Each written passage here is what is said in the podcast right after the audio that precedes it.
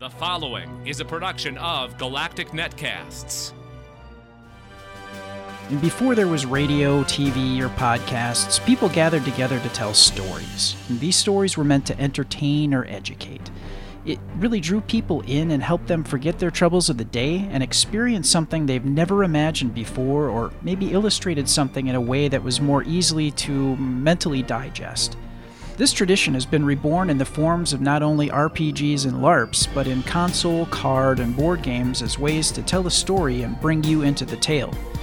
We're going to be talking about news, Kickstarters of games you should be aware of, and interview a guest about a topic that involves some aspect of storytelling. We welcome you to the Adventure Party.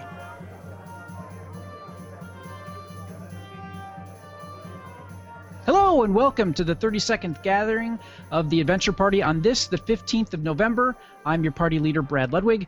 We ask that you peace tie your swords, holster your blasters, and make sure you have your dice ready while you are gathered at the meeting table. Our guest this evening is Trist. Uh, Ki- oh, God. And and we're already off and running. The one name that I should have gotten because my mother's name is Chris with a K you'd think I would have had no problem with that and stumbled over your last name. I apologize, Chris. Our guest is Chris Tregenza of 66 RPG in Nottingham, UK. Now, don't confuse them with 66 Studios, which is a gaming table like furniture company in Wisconsin. Okay, they're very different. So if you do look for them, and we'll give you uh, the location of their Twitter and Facebook pages and their homepage, but it is 66RPG. So don't confuse them. This is very different. We're going to be talking with Chris about his currently running Kickstarter for Age of Legends, which is a setting for the 66 RPG system that he has put together. So, welcome to the show, Chris. Thank you for having me. It's good to be here. And there is a six hour time difference between us. It is a little past midnight in your neck of the woods. So, we will make sure that we don't uh, dilly dally and we move forth with the show. Our second in command here is uh, Glenn Bittner, and he is a movie reviewer. Uh, he has a show called the B Movie Bunker, and he is the creator of the RPG Mistrunner. How are you, sir? Uh, I am doing fine, trying not to feel guilty over our manifest destiny. yes, we had that discussion earlier about uh, Wisconsin names uh, of, of cities and, and things like that, and how we appropriated some of the native uh, Iroquois Nation languages to uh, uh, name our towns while we shooed them off to the reservations. And uh, we're not feeling very good about that bit of history, but there you have it. Um, then we are going to move on. We're going to take our guilt and shame and shove that down into a corner and move on to happier subjects, which to start will be your review for a game that was released in 2007 called Galaxy Trucker. Tell us more, Glenn. Galaxy Trucker. All right, this game, uh, as you said, is from 2007. The creator, whose name I, I always pronounce wrong, it's Vlaada Chvátil, Chvátil, something like that who has done another one of my favorite games called uh, Dungeon Lords. But this one, it's two to four players. It takes about 60 minutes to play. What you are is each of you are the, basically the pilot of a ship, and you have to first build your ship, and then take your ship, which is composed primarily of sewer pipes, because other planets in the galaxy need sewer systems, uh, so you build your ship out of these sewer pipes and other components so that you can weather all the various things that you will encounter in space, hopefully arriving intact with cargo and possibly other things.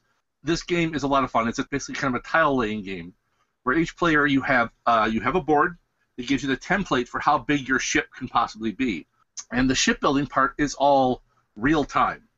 You start a sand timer, and everyone, and you can only use one hand is going to be drawing tiles out of the center to make their ship.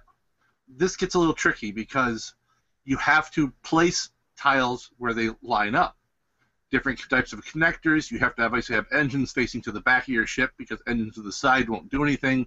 you need to have lasers protect yourself from things that you can encounter, like pirates and meteors. So you have to make sure that your lasers are actually facing out away from your ship. You need batteries to power things. You need crew compartments to hold your crew. You need cargo spaces to hold cargo. There will be different challenges you will face on each run you make. And you can, if you want, during the shipbuilding time, use some of your precious building time to look at the face down cards and see what's approaching. So now, if you see that there are a whole bunch of asteroids coming up, you're going to want to try to get as many laces as you can on your ship. The other thing is, is that the first person who decides their ship is built takes the first player token, and so on until everyone has finished building their ship or time runs out. You then will reveal the cards that show what has happened. If you encounter aliens, or sorry, pirates, or asteroids, or maybe you get to stop somewhere and pick up some cargo, or stop at like an intergalactic junkyard and do some salvage, and maybe even add extra tiles to your ship. Then you find out who arrives first, second, third, and so on at their destination, if you arrive at all, and you score points based on when you arrived as well as what you actually managed to bring with you. You do this for three rounds. Person at the end of three rounds with the most credits wins. What I love about this game is it creates a lot of fun discussion, particularly at the end of the shipbuilding phase. Because as you are building it, yes, you got some, Brad has some nice pictures up here. On your game board, there is a chart, or basically there are two rows of numbers where when bad things happen, so asteroids will come in, and the first player will roll dice, and say an asteroid comes in in column number six. If you have a laser there, you might be able to stop that asteroid from hitting your ship. If not, it'll knock out the first section of your ship that it hits. If that happens to be the only part connecting that section of your ship to something else, you then have to decide which half of your ship you are going to keep. so it's it's quite interesting because it's it's first of all, as I said, you have different connectors and you have to play things different ways. You can, when you draw a tile, decide not to use it and put it back, at which point you put it back face up. They all start face down. But it's tricky because you're in a race against the clock because you have to make sure you get all the different modes you need. You want batteries. If you have batteries, your lasers will work. Without batteries, your lasers need something to absorb the hits of meteors. So, uh, like an example in the picture Brad is showing, column eight, if that took an asteroid hit from the front, it would knock out the one piece that's connecting four other tiles to the other part of the ship, which also contains two of your, well, actually three of your engines. So you'd be moving a lot slower when all of that goes floating off into space. And there's a lot of discussion on how ridiculous people's ship designs are.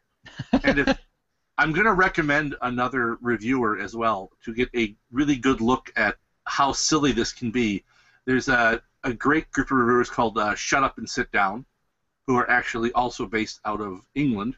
They do some great game reviews, and they're sh- they have a short one of Galaxy Trucker, and they have a longer one of the Anniversary Edition, which has came out, I believe, last year. So, but the game is just an absolute blast. I mean, it's it's the fact that you've got all this real time stuff going on. You're trying to build your ship. It ends up being ridiculous, and I like the fact that if anything bad happens to you, you really have no one to blame but yourself because you're the person who built the ship. Yep. so if you end up building your ship and go, I'm done, and then realize later, oh, I have seven lasers and I have no batteries. well, that's great. Or, you know, I, oh, look at that. I have no cargo holds, so I guess I'm picking up no cargo along this journey. Or I have nowhere to put crew everyone starts the little blue your command base, your command module, your command pod starts in the center all the time. So I just I like it because it's very I like games that have a bit of that real time feel to them sometimes, uh, where you know you've got that clock counting down. Because the thing I hate most in gaming, above all other things other than cheaters, is uh, the analysis paralysis. Yeah. Of the all right, I'm now going to spend 18 minutes to you know figure out every possible combination this Carcassonne tile can fit on the board while mentally tallying all the possible points I could get in each one. And I'm just like, no, that's not. Stop. I just want. This is a 45 minute game, and your turns are taking 20 minutes apiece.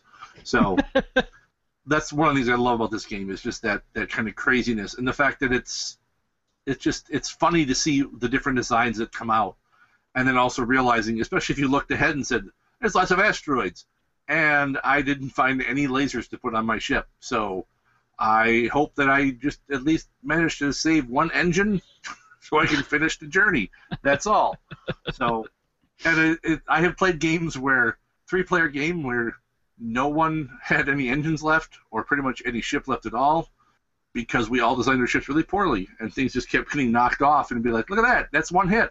That makes me lose five tiles because I'm an idiot shipbuilder. uh, see, I, I, thought you were going to mention uh, black crayon. Uh, obviously, there are no crayons used in this game. Someday we'll have to tell the story of uh, Pat Rothfuss, a rail builder game, and how he's no longer allowed to use a black crayon when playing. ah, rail builder games. You know, there's a long time for turns. Ah, yes. Okay. And for um, those who are interested, this one retails around seventy-five dollars. Oh wow! It's a big box. It's a very big box. Okay, and uh, as I had seen earlier, two to four players. Correct. Okay, and it's ten and up, and it's an hour to play, which roughly, that's, yeah. That's that's pretty cool, and it just sounds like a whole lot of fun. It is. A good family game night thing, as long as you your family is up to four people. Then I could see there being fighting with the kids. Or you know, you just pick favorites amongst your children and have one of them sit in a corner. ah, the therapy bills. Yes. Good time. Uh, Chris, uh, we've only just met you. Uh, obviously, you're an RPGer would you play a, a, a, a board game like this? Yes, I, I, I, have a small palette of board games because we have a regular Thursday night session. You know, it's around at my house. So, but every now and again, one of the players can't make it, and so we don't play a regular game. We'll quite often just drop in a board game. And at the moment, we because this only happens like once every couple of months, we have one game on the go generally at the moment it's pandemic and we're absolutely loving it. I mean, it is just such a fantastic game. Uh, it's got an old game called Ursuppe, which is a where you you amoeba and you evolve. It's a German game originally, but early, about, probably about 10, 12 years ago, it probably came out. But it's it's a wonderfully silly game where you sort of choose evolutionary traits, like you can choose to drift with the currents, or you can choose to be a predator and things like that. And it's constantly changing. Very simple mechanics, but always gives a like pandemic always gives a different result. Sure. So uh, yeah, we, we, generally have like uh, one or two on the go which we're, we're playing, but I'm, I'm I'm not a board game freak in, by any uh, stretch of the imagination. and that's okay too. That's okay too. And yeah, I in uh, I'm teaching uh, in the evenings at uh, a local technical college, so I, I, had to take about it'll be about six months by the time we're done here uh, off from our RPG group that we normally played on Monday nights. So uh, I think after I'm done teaching this semester, I'll be taking the next one off and and playing games again, which will be nice. I, I kind of miss that. But yes, we would do a pickup game of something, whether it would be like Wings of War. I don't know if you're familiar with Wings yeah, of War. I know it. Yes. Yeah. Or, uh, gosh, other board games. Uh, the the person's house that we play at, uh, he's got a huge room full of uh, board games as well. So yeah. Yeah, the the Conan one. I can't remember what that was called. It might just be called Conan. Uh, that one I we really enjoy because we're quite, quite a few of us are Conan fans around the table. Sure. And Arkham Asylum, I think, which oh. personally I don't get on with that one. It's just too complicated. Uh, I just find it too much hard work. I like I like my board games nice and simple, fast play. I like what you're saying about the um, the spaceship game was that yeah it goes through quickly the real time forces people to have a turn and because that's what I do find that annoying no, absolutely. Uh, uh, my general rule is if a game says it's going to take more than two to three hours, I'm out. Uh, I have no interest. All right. Thank you, Glenn. Uh, we are going to move on to a bit of news that, that caught my attention, and uh, normally we we let Ryan Murphy do the computer game stuff, but this really caught my eye, and I have a feeling that he's going to talk about it too. But uh, what the heck. J.J. Uh, Abrams, I think we may have heard about this uh, this person who has made some films and some TV shows that we like. Uh, he is going to be making an espionage RPG video game. which I thought was very interesting. That game is called Spy Jinx. Um, now he's kind of known for his uh, spy show that he did called Alias with Jennifer Garner, and uh, his Bad Robot team is uh, joining forces with uh, Chair. I like that C H A I R is the, the group's name uh, to make the game Spy Jinx. Uh, the Unreal 4 engine powered experience uh, is described on the official site as a unique mix of action strategy gameplay, dynamic world building, and RPG character development. All set in a thrilling, treacherous world of espionage. Uh, if you're curious about this content, you can sign up for the beta right now on the website. Uh, the game is expected to hit PC and mobile. That's interesting. In 2016, and uh, let's see, Abrams and Donald Mustard uh, were quoted as saying, uh, we're going to focus more on Abrams. Uh, Abrams said, I feel it's a natural progression from what we've been doing. We really wanted to expand into this area of entertainment. Abrams went on to say that he understands the history between Hollywood and the video game industry has not always been the best, and that Spy Jinx came from a natural collaboration between the two groups instead of one forcing an idea on the other. Uh, the story that I found is from geek.com, and we'll have a link in the show notes to uh, have you look. I, I only grabbed sections of the story, but they have more information at the uh, at geek.com. So, Abrams has done some pretty good work. Uh, the Alias, well, in my opinion, the first two to three seasons were really good. After that, mm, I checked out. Um, I really loved the first Star Trek film that he did, and uh, everything that he's been doing with Star Wars has been really fascinating. We'll see what actually happens with the uh, with the actual film once it's released And oh gosh, in about a month now, isn't it? We're heading up to that time period. Uh, what do you guys think about J.J. Uh, Abrams and getting into into gaming? Well, I think he, uh, I think he's chosen a god awful name. I mean, Spy Jinx. I mean, it's appalling. I mean, it sounds like your cheesiest phone game ever.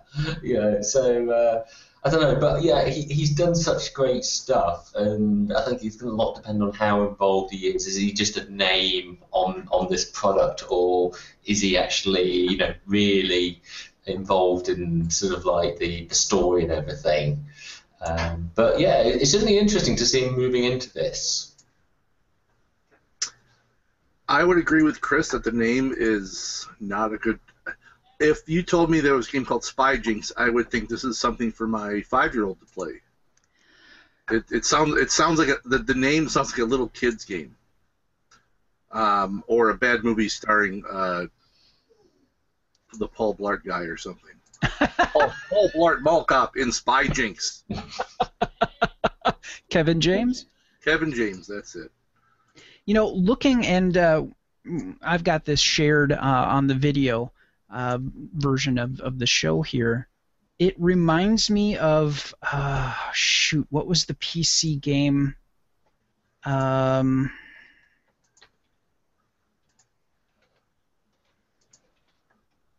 You got to give me more than just PC game. Ah, shoot. Because right now, that to me, that means Fallout. Yeah.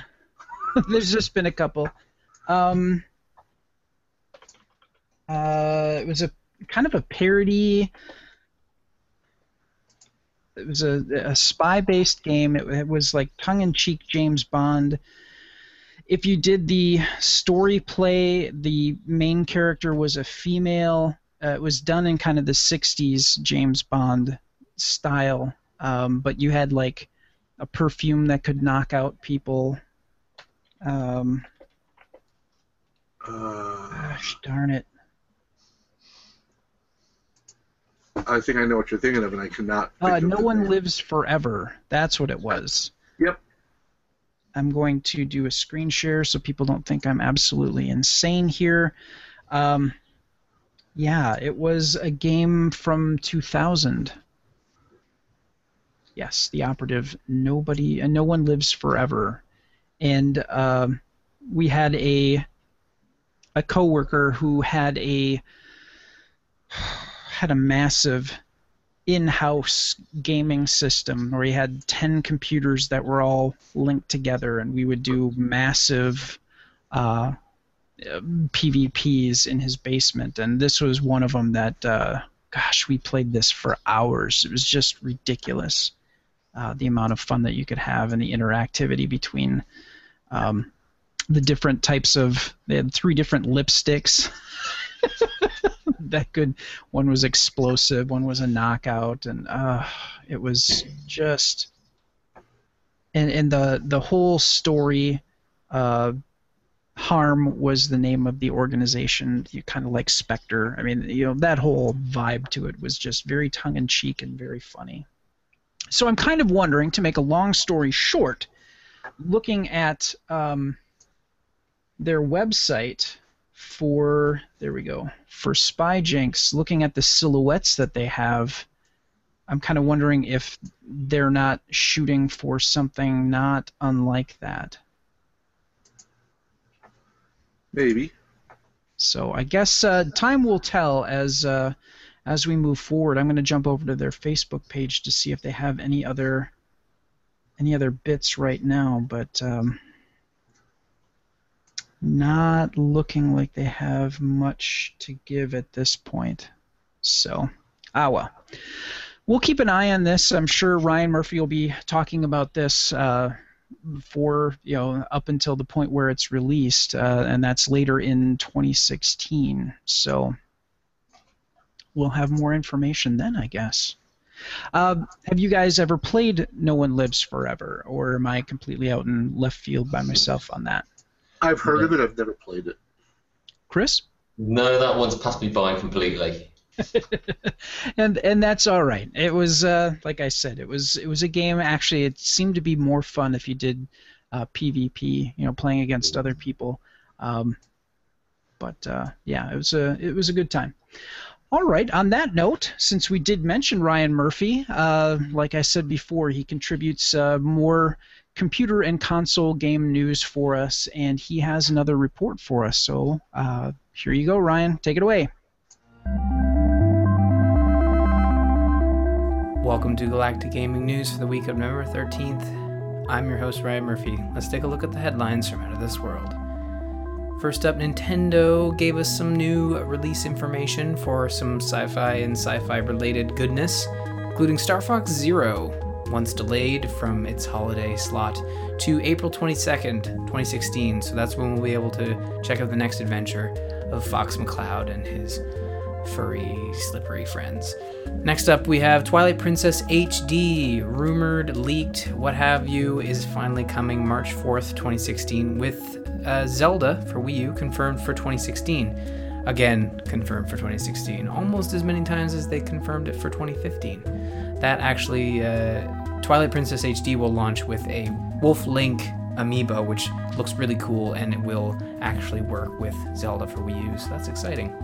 Finally, they announced Cloud from Final Fantasy VII will be in Smash Brothers, and that's not all. We're getting a Smash Brothers Direct in December, so we won't have to wait long for more news from Nintendo.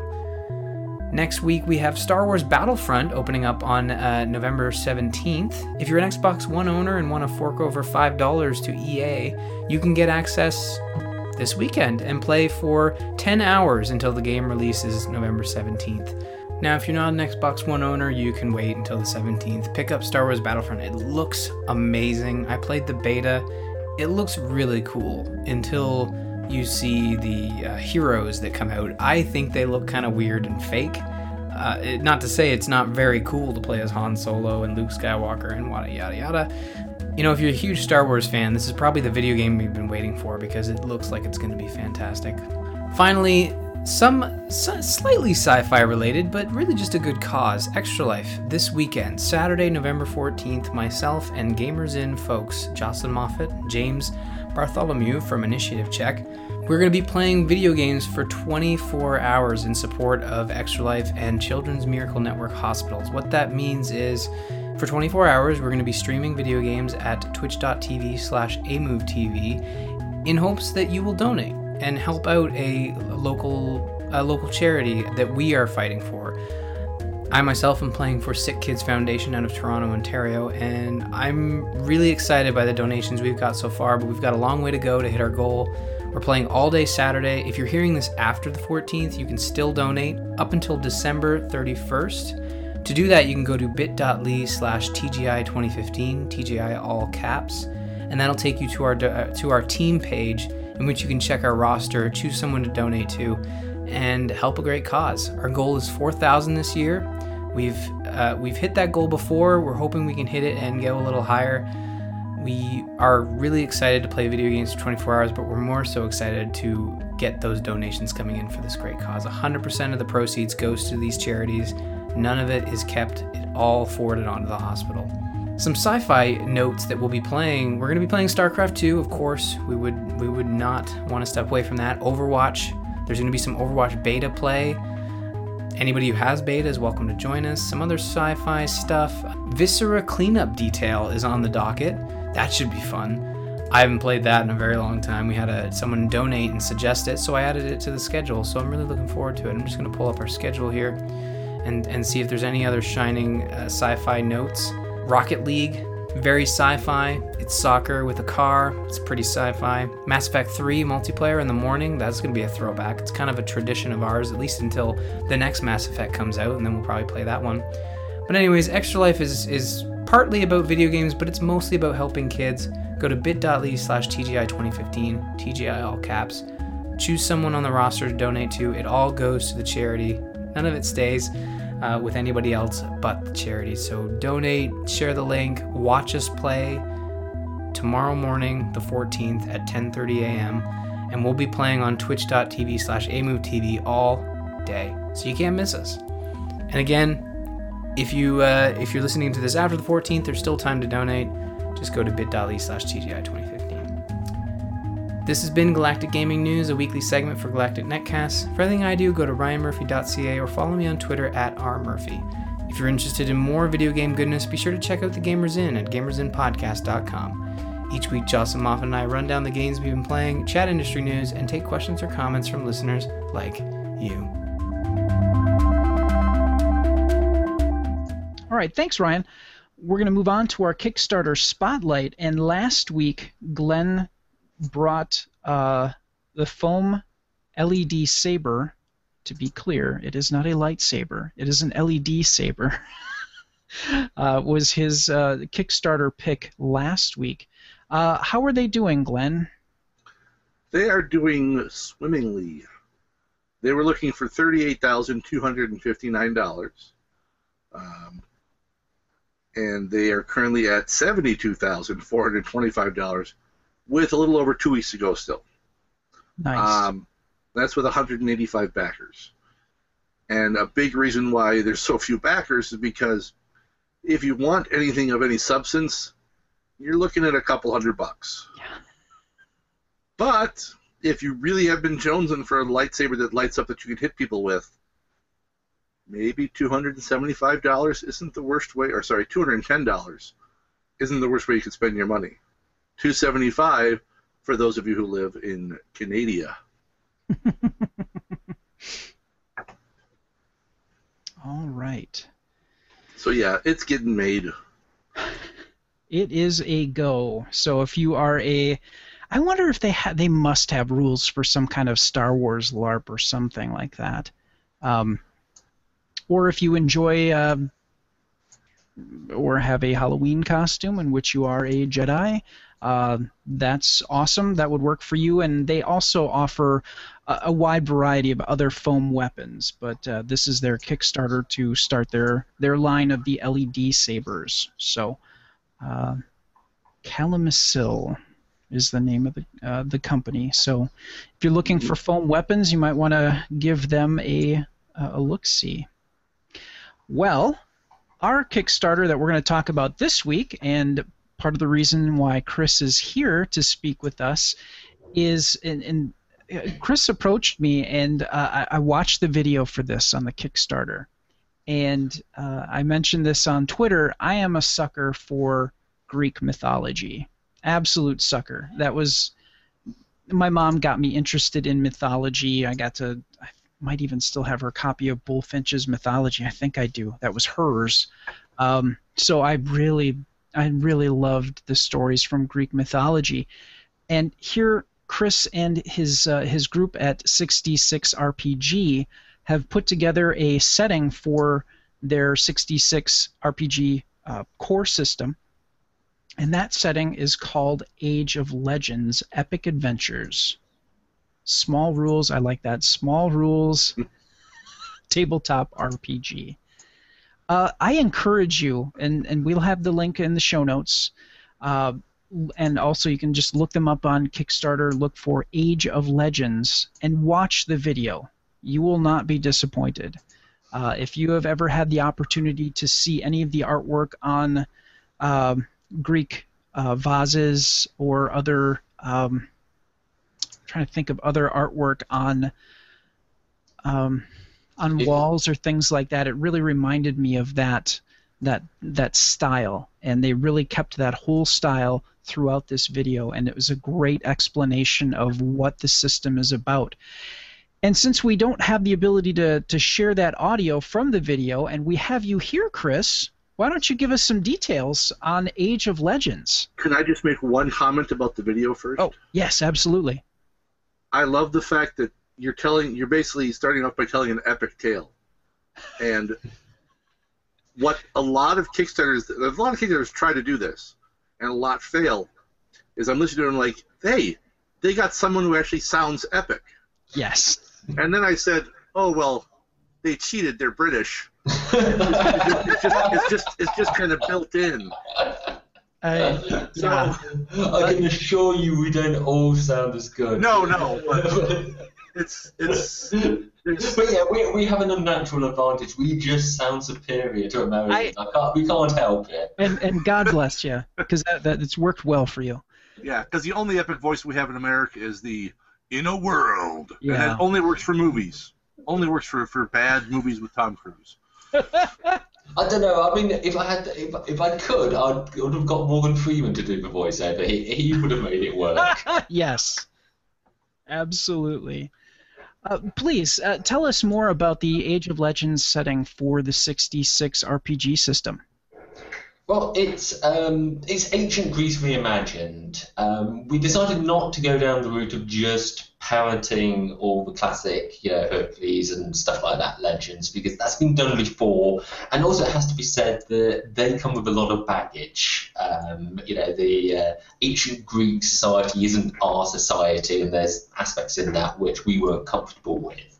So we reinvented it. We've set it sort of like about it's 280 BC, so it's it's about 60 years after the 300 Spartans event, and it's, it's sort of one of the like most dynamic periods of Greek history. You've just got the Romans sort of starting to nibbling at the edges, coming in. You've still got the Persian threat on one side.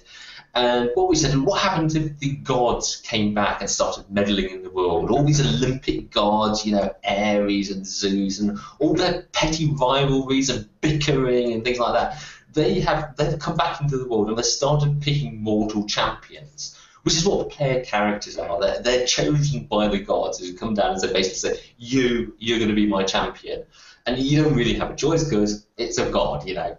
Uh, and they need these champions because the Titans who are imprisoned in Tartarus are starting to break free, and they've got their own agents, their own champions, effectively. So you've got these mortal agents working for the Titans, and the player characters who are the champions of the gods, and they're meant to sort of stop the the agents. But of course, actually, what mostly happens is they're meddling. The gods are meddling. The people that they're actually meant to be working for are actually the biggest danger to the characters.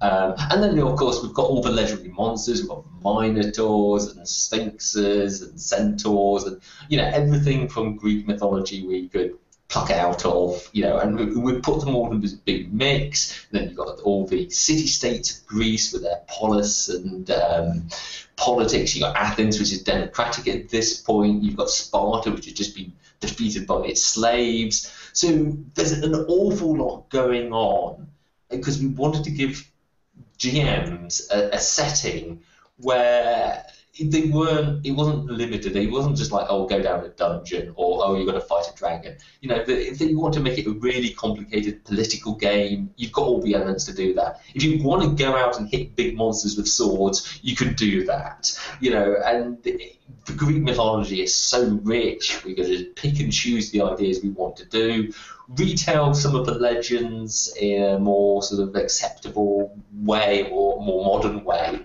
and just create a big mel- melting pot where you can go and be Jason of the Argonauts, basically. You know, that was pretty much our thing. You know, that classic Ray Harryhausen uh, version of Jason of the Argonauts. You know, skeleton warriors, the lot. That's what we were after.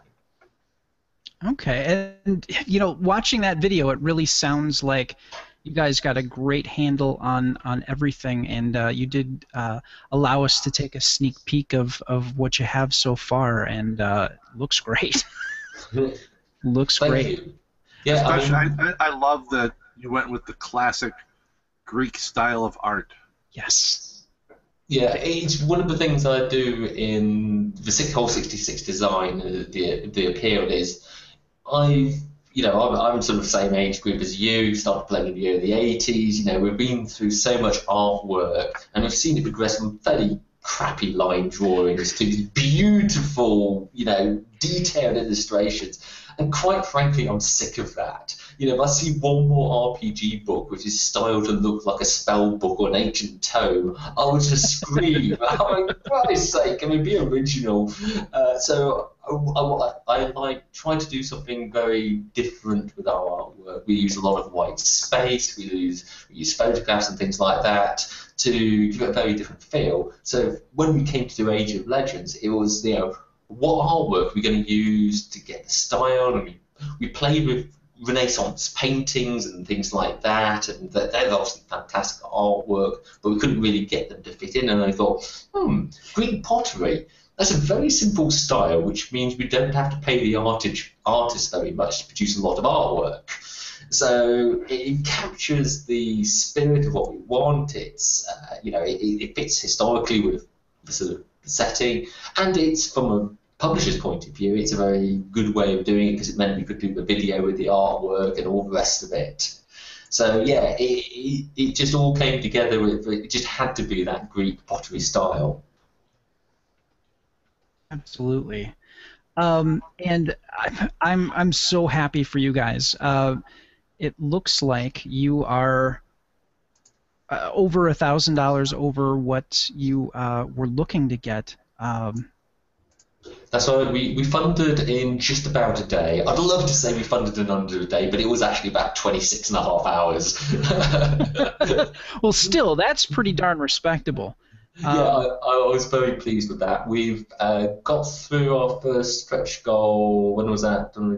Not that off on Friday, a couple of days ago, and we're halfway to our second stretch goal. So yes, very pleased. We're going to be able to deliver the book we want to deliver, which is you know, as you know, as a writer, as a publisher, you know, you you want to get, get the book out as best you can, and the support we've had is going to allow us to do that.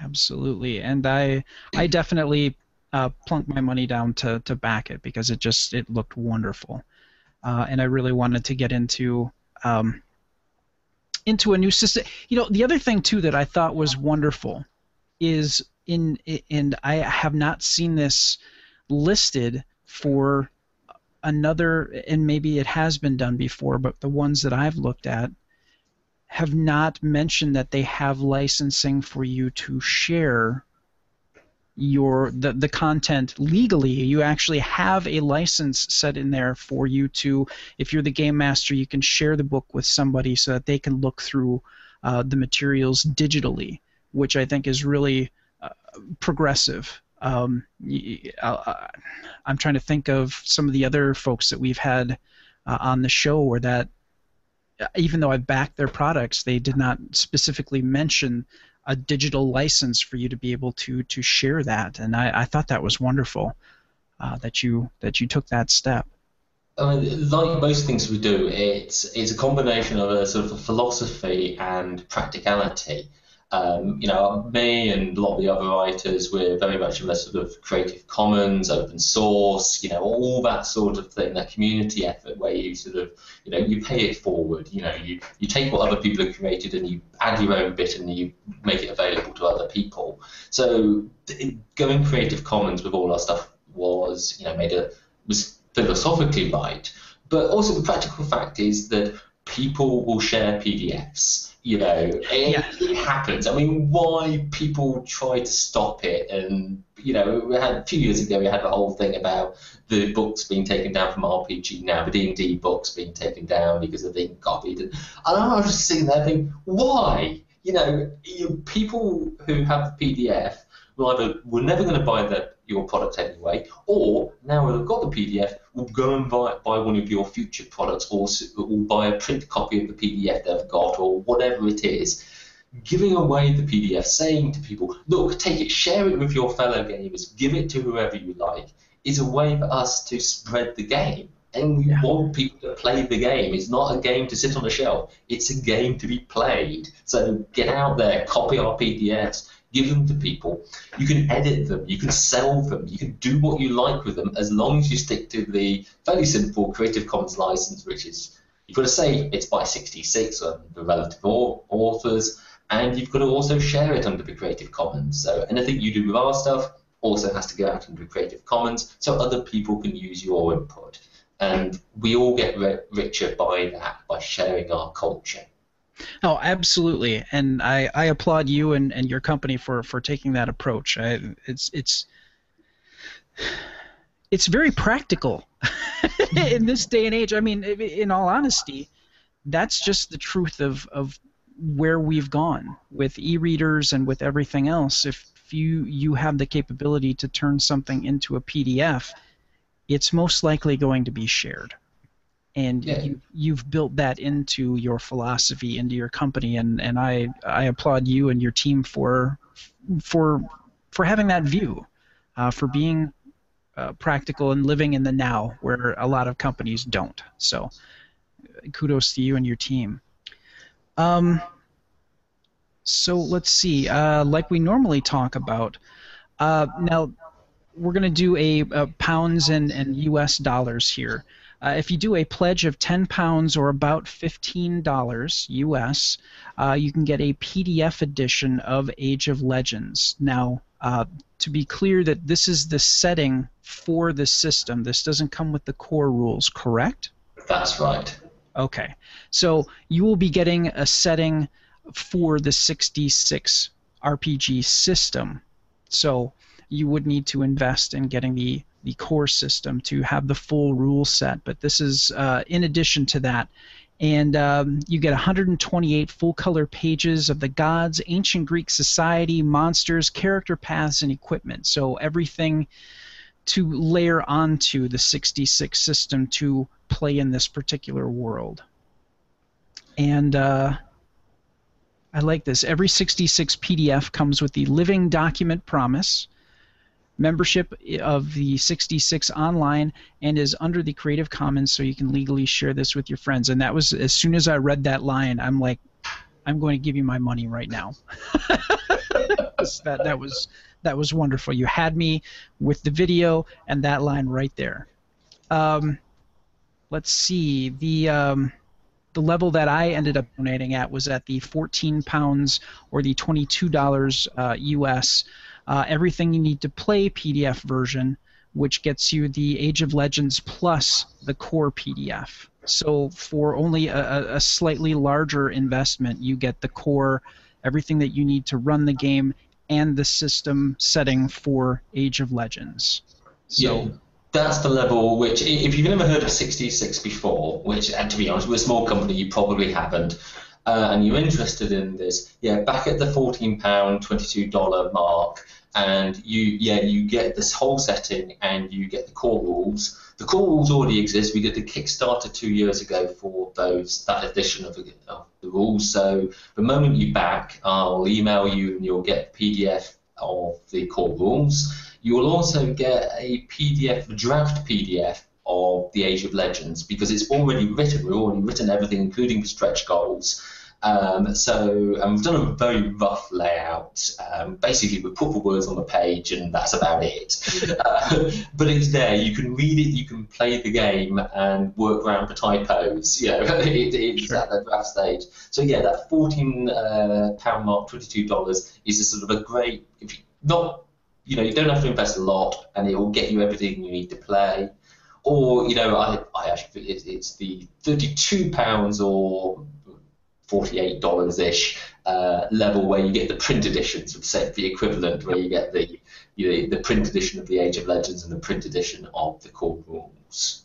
And you know, I was just I was just at uh, unfortunately we do have a local game store, but it's the, the service is terrible. We were at another big box store, which I won't name, and uh, the uh, the core for a particular uh, system that we were looking at was $50 for just the core book, not anything else. And looking at your $49 US or 32 pounds. Uh, oh, wait. Oh, I'm sorry. Where was I at? Uh, da, da, da, yeah, there we go. You get the full print edition. And you get the full print edition of the setting for Age of Legends. And let's see. And, and, at that level, you also get um, because because 66 RPG is a, a, generic system. It's designed to work in any setting, and yep. we have some existing adventures which we did in our last Kickstarter. So at certain levels, you'll get the PDFs of some of our adventures or the print editions of some of our adventures as well. So you can play Age of Legends, or you can play. Uh, I think in Kickstarter we've got um, Dungeon of Demons Strata, which is a sort of it's a modern take on a dungeon crawl, effectively. Um, we've got Mince and Murder, which is a 1920s Who Done It, and we have uh, The Road to Petra, which is modern horror and it's entirely combat free. It, it's all about the investigation of the horror and nothing about actually fighting monsters. So, three very different adventures uh, to complement the Age of Legends. So, and also to demonstrate just the variety uh, of things you can do with the 66 system. Yeah, I, I it, it, looks like from from what I've seen of the 66 system, the way you've constructed it is you as a uh, game master could actually you know sit down and plan out a whole genre essentially because you've got that stripped down generic set of rules and you can just build on top of that. And looking at some of your other eh, actually we'll save this for the the interview portion because I, I, the more I dug into 66 the more the more I really liked it. And, and I want to talk about your other products that you have available in your store as well. Um, but yeah, I, I, I can't recommend this this enough. Uh, the video really sold it to me, and the whole philosophy behind how you have constructed everything here for for what you're doing is just uh, highly laudable, and I'm I was very happy to to, to give you my money. to, I was uh, very happy to take it. uh, and to you know, and to help back you guys uh, make something wonderful and and and hopefully you continue to to have that opportunity to to make more of these wonderful game settings. So uh, yeah um, please age of legends check it out on kickstarter. And uh, i don't think that you'll you'll be disappointed. And please watch the video. Please watch the video. It's wonderful. Absolutely wonderful. We're going to segue now into actual the actual discussion uh, of uh, 66. And what I really like to do is we kind of touched basic, uh, basically on the core rules. We've talked a lot about the setting of Age of Legends, but uh, please uh, tell everybody about how the 66 core system works, basically. There's two key elements to the 66 system. Um, all everything in the system comes down to this desire. I wanted a game which was quick to learn because I, I, am old. I don't have the time to learn stuff. I, I don't have a brain to learn stuff anymore. I'm absolutely honest. You know, um, I, I, want you know I wanted things like character sheets which had everything you needed to know printed on them. You know, not like Pathfinder where you need 60 books to play a standard character class, you know, and uh, uh, I, wanted um, something flexible because I wanted to have one game system which I could apply to lots of different genres. So I, I, in order to get this to work, I needed a very simple mechanic which gave me a lot of flexibility and gave GMs a lot of flexibility so they can mix in their own stuff. And the two sort of central ideas is potential and advantages. Now, potential controls how much you can do, and advantages control what you can do. Um, Potential is just like a resource. You spend potential and basically enable you to use advantages. Um, you get a certain amount of potential, you spend it, you can recoup it at a certain rate. And what that allows you to do as a player is you can, in your turn, you could have like one massive action where you spend all your potential, you know, to do that mighty thwack into the monster and take it down. Or you could do maybe five or six little things, you know, move, have a stab, move again, pick lock, you know, whatever it is you, you're doing. So you get lots of little actions all in your turn. But if you spend potential, you don't have it in the future because you've spent it. That's the nature of these things. Um, and you need potential for everything, including defending yourself. So if you do go for that mighty chop, you better make sure it works because otherwise you're standing there with your pants down and you know and the monster's getting the lube out. You know it's it's um, you, so you you got that player. You, you can manage your risks to a certain extent by you know so if you're a really cautious player you, you only do like a couple of little things every action, so you sort of stay at the same level of potential, and so you've got something if you get attacked. The rash and charge in, you you can do that and take the consequences. So you gives you control as a player. The other side of that is your advantages, which is, as I say, what you can do. So advantages will sort of fall in different categories. So things like strength, we, we call brawn generally. So brawn, manual dexterity, wisdom, that sort of thing they're all different advantages. Your, equipment advantages, so your sword, your gun. Um, you also have skill advantages, so you know your weapon expertise or your marksmanship or whatever else. So you have uh, your character will generally start with about 15 of these advantages. And the secret of it is that it's not you don't just use an advantage. What you do is combine advantages. So if you want to kill that orc, you use your sword advantage and your brawn advantage, and maybe you've got a bit of potential to spare, you put in your weapon skill in there. So you combine those three advantages. Okay. You get the dice value from each advantage and possibly any special effects they have. Sure. So you can mix and match any advantages. There's no rules at all to say which advantages work with which other advantages. That is left entirely to the player and the group to decide. So if I'm hitting that orc and I say I'm using my brawn and I'm using my sword, that's a combination which makes sense to everybody. If I say, right, I'm going to do some first aid with my brawn and my sword, people are going to go, hang on, that makes no sense at all. And it's up to the group to say, just sort of set the tone. You know, you can say, because if you want to be silly and allow things, and the group wants to have a good laugh and a giggle, can, you can take it silly. If you want to make it really gritty and realistic, the group can just say, well, you know, you know that that combination doesn't work. So the game adapts to a certain extent to the group style of play. It allows players to be imaginative about how they combine different skills because you know maybe you might have some very mundane skill like a white collar worker but actually be able to use that to bluff your way into a, a building. You know, because you know, oh, I, am a white collar worker. I will just use my knowledge of timesheets or clocking in or whatever it is to get yourself in, and it gives you that sort of inventiveness, but also that whole uh, um, what we call blagging. Uh, which is when you come up with something which is just on the borderline of ridiculous, and you know you're just pushing the envelope, and you know, and, and you know there's something you can get away with once or twice, if you try it with every reaction, the group won't let you. But everybody appreciates a good blag, a good say, you know, something slightly silly, something slightly ridiculous, but it makes the game fun. So therefore, you let it go forward.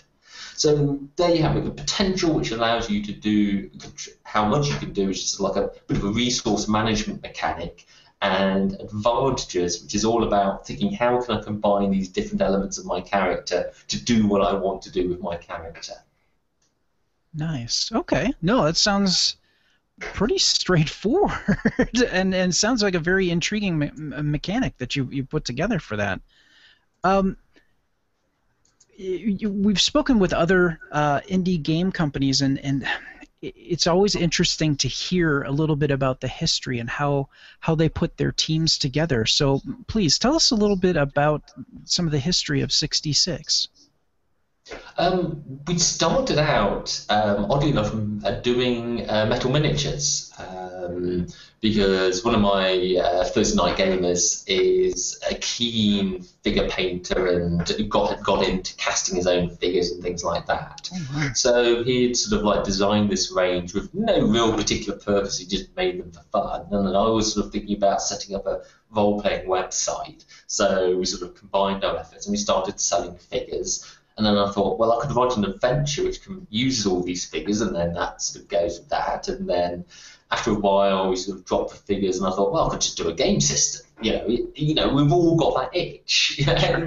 no one who's ever sat down and played a role-playing game hasn't thought, hmm, I could do, change those rules or do my own thing and stuff like that. So I, so I wrote the 66 RPG, and so that sort of evolved. And along the way, we picked up people because we have an open door policy. So if you want to come and write for us, just contact me and say, look, I've got this idea. You know, what to do? And we I, we try to mentor and support each other.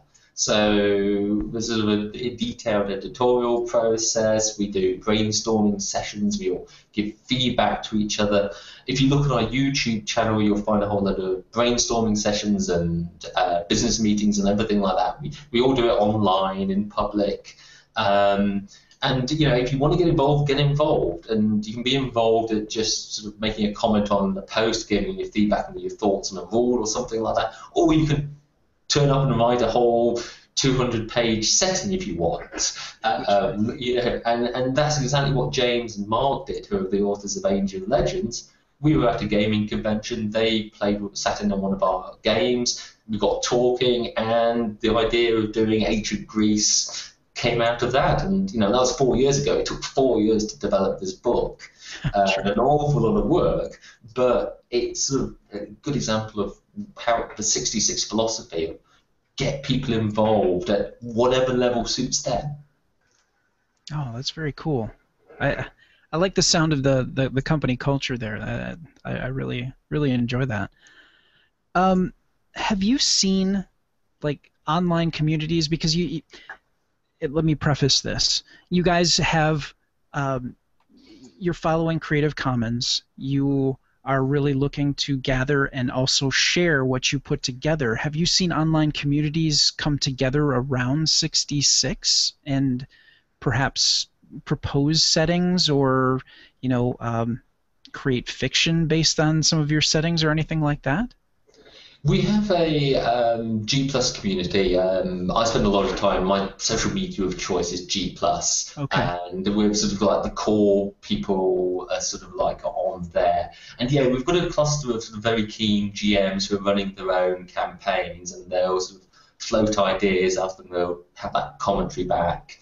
I mean, I'm not going to sit here and say we're a massive company, you know, it's of like, you know, at the end of the Kickstarter, we have 200 backers, we've done really well. So it's small, but it, it has that advantage of being small in that you know each other and, you know, you, you, a small number of people can produce more than a larger gaggle, or something better quality, generally speaking, uh, because you've got that time to give individual feedback and discuss things. Sure. Okay.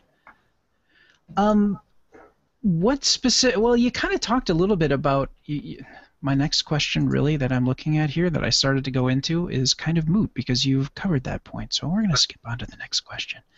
Um, I don't want to give anything away because uh, when you gave us the opportunity to to to look at um, the copy of Age of Legends, which you have uh, put together right now, the rough draft.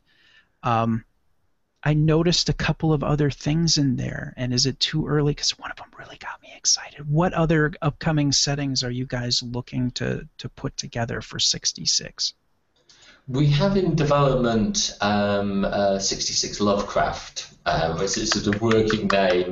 Um, that that, that um, it has to be said that that's on a slight hiatus at the moment because it's a husband and wife team. Um, okay. Pat King, who is the writer, is doing the setting, and Emily is his wife, who's the artist and they had a baby in August, and it was their first baby, and so you can imagine from sort of like some back into about April, May, when it sort of started getting serious. Yeah. you know, you, you, know that, you know, you know, I, I figured that the project's on hold for for another six months until they sort of like, you know, get their lives back on together. But Pat, what we're trying to do with Lovecraft is to go back to the source. So we've picked ten 10 stories we think are good examples of Lovecraft, and we're going to bundle those with the uh, actual game because they're all public domain now. And we're basing the characters and the concepts we get in the game uh, from those stories. And we're really going back to that grassroots of, you know, you know the, the core of Lovecraft, which is the unspoken horror, the hidden horror. It's, it's not about fighting Cthulhu with a machine gun. Yeah. It, it, it's about walking around woods where nothing happens until you're dead. no, that's I saw that and I was just like, I take my money now, because I, I was so excited to see that and. I wanted to say something, but I wasn't sure if it was too soon to talk about it. But that looks like a really, really cool setting. What um, what settings would you like to see? I mean, if I know that the, Lovecraft is on hiatus and you're finishing up this one, what is your dream setting that you would want to release next? The the most likely one to come next is the, the one I'm personally going to work on is most likely going to be 66 Magic, which is going to be our fantasy setting. Um, I've got some ideas. Uh, to do with sort of like finding uh, a lot of fantasy stuff, you know, is pictures of orcs and pictures of the, the races, and I'm actually interested in sort of landscapes. And there's a lot of good landscape art, classic landscape art, which can easily be a fantasy world.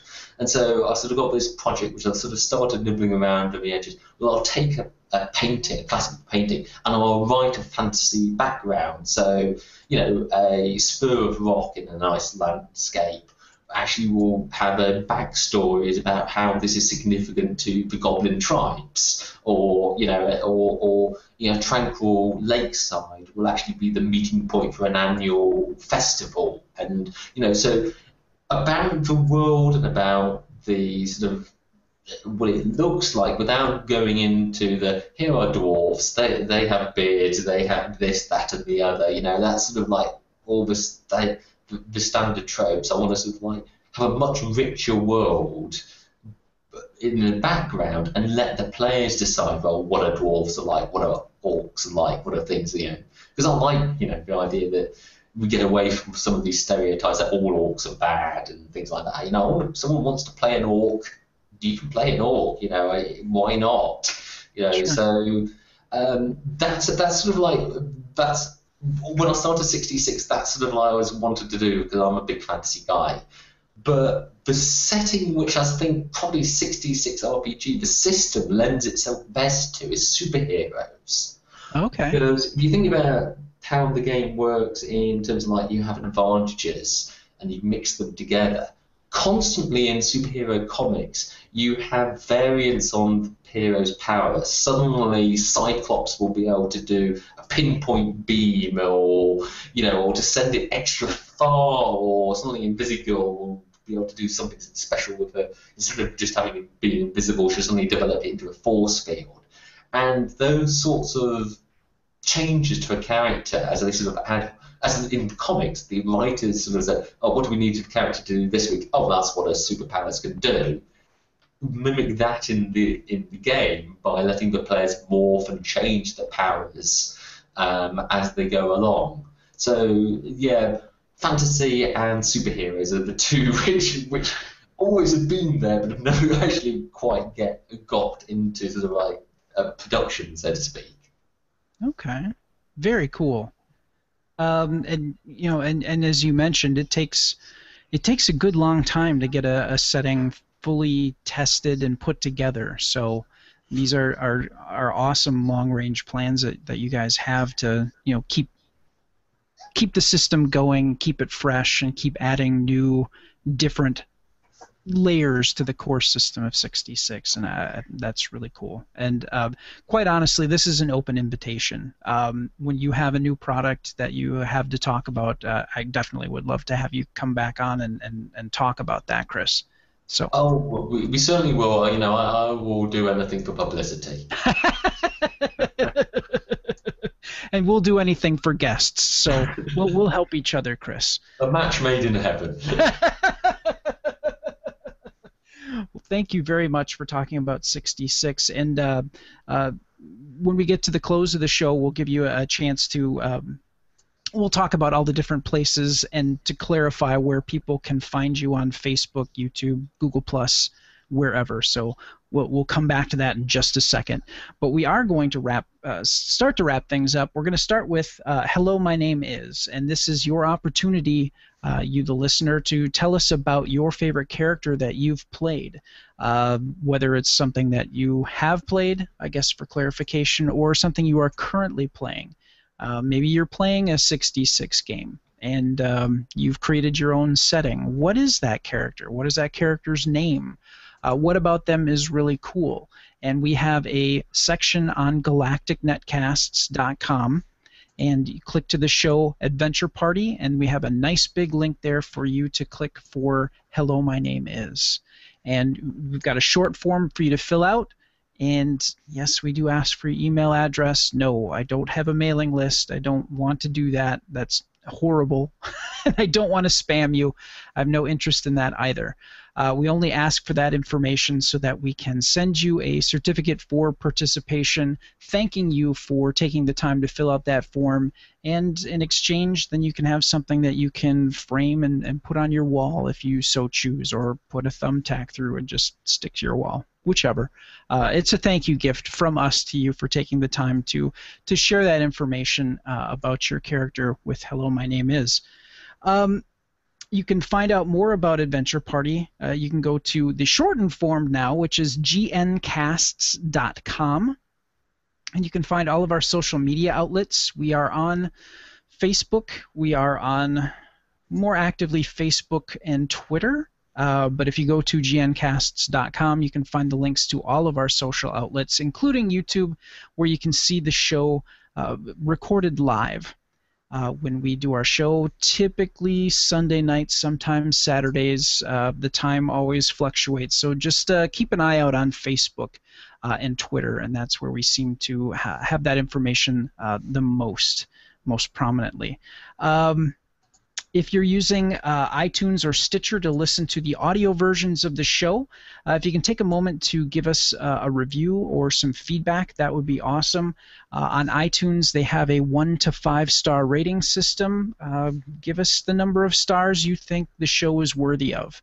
And then if you give us a two-star review, just let us know what can we do a little bit better. Or if you give us a five-star review, uh, what are the things that uh, we're doing really right, and uh, let us know. We'd like to do more of the good stuff and phase out any of the stuff that is not so good. So uh, help us make this a better show. Uh, we'd appreciate you taking the time to do that.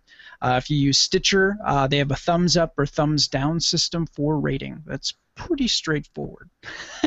a little black and white, but you know what? If you give us a, you know, type us, uh, type up a little review of why you gave us a thumbs up or thumbs down, uh, that would be extremely helpful. you can also email us by going to uh, emailing us at galacticnetcasts at gmail.com, or you can call or text 805 328 3966. Again, 805 328 3966 and you can leave a voice or text message at that number. You can also go to gncasts.com and on the lower left you will see a button for uh, leave a message. And if you have a microphone attached to your computer, uh, you can leave us a message directly on the website. We have a cool plugin for our WordPress website that converts that to an MP3 and shoots us an email and then we can listen to what you have to say, uh, play it back on the show, and uh, talk about your particular feedback. We'd love to hear from you. Uh, Chris, where can people go to find out more about you and 66 RPG? Well, best starting place at the moment is our Kickstarter page because obviously that's written for a very wide audience. It's a great starting point. So yeah, get to Kickstarter, Age of Legends in the search box, you'll find us. Um, so that, that's a great starting point. Also, our website, 66rpg.com, uh, nice and easy to remember. Um, and you'll be able to find us, you'll be able to find the blog. All our books are also online and in our wiki, because something we didn't get onto is that we use a wiki to produce our book. So everything gets entered on the wiki, and then it goes out to layout software. Um, but everything on the wiki is free to read, so you can actually get out there and start reading Age of Legends or the core rules or how far we've got on 66 Lovecraft right now, and it's there for you to see. That's very cool. And uh, again, I want to clarify because I made that mistake originally. It's not 66 Studios. That is a furniture company in Wisconsin that actually makes gaming furniture. Uh, they make gaming tables for RPG and poker and things like that. This is 66 RPG, and uh, you can find them on Facebook uh, looking for 66 Fireball, and yes. and on Twitter as well, 66 Fireball. Um, so don't make that don't make the mistake I did, folks. Uh, look for them at 66 Fireball on Facebook and Twitter, and uh, your web address is uh, 66rpg.com. Though 66fireball.com will also get to us. 66fireball was the original name, and when we did the system, we sort of migrated. Uh, so yes, generally, yeah, just Google for 66rpg or 66fireball, and you will find me. Okay, perfect. So just want to make sure that people are finding the right place to go to find you and your and your wares. So, uh, Glenn. Again, you you join me despite the fact that some days I can't talk to save my life. Uh, where can people find out more about what you do uh, as a movie reviewer and mist runner? Uh, you can find a bunch of stuff on Facebook. Uh, both just follow me or Mist Runner on Facebook, uh, Naked Hobo Productions, B Movie Bunker. Same thing on YouTube, the B Movie Bunker at Naked Hobo Productions. Follow me on Twitter at Naked Hobo. it's always always makes me laugh. Naked Hobo, yes, absolutely. Uh, thank you again, Chris, for joining us at this late hour uh, in the UK. I know it's about uh, it's about 1:30 in the morning there. So uh, thank you very much for uh, staying up late to record the show with us. Really appreciate it, and it was wonderful to meet you and talk about 66 RPG. Yeah, I'm looking forward to it. Pleasure.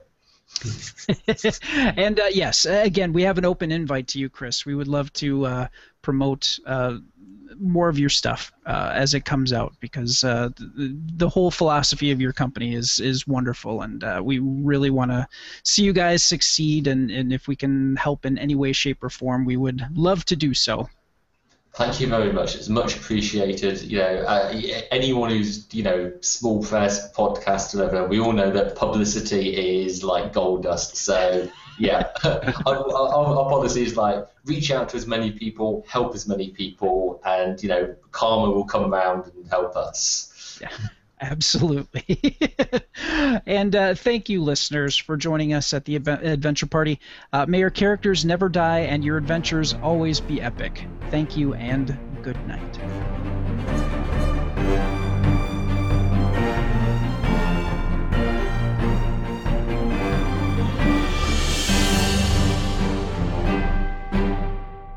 You have been listening to a production of Galactic Netcasts.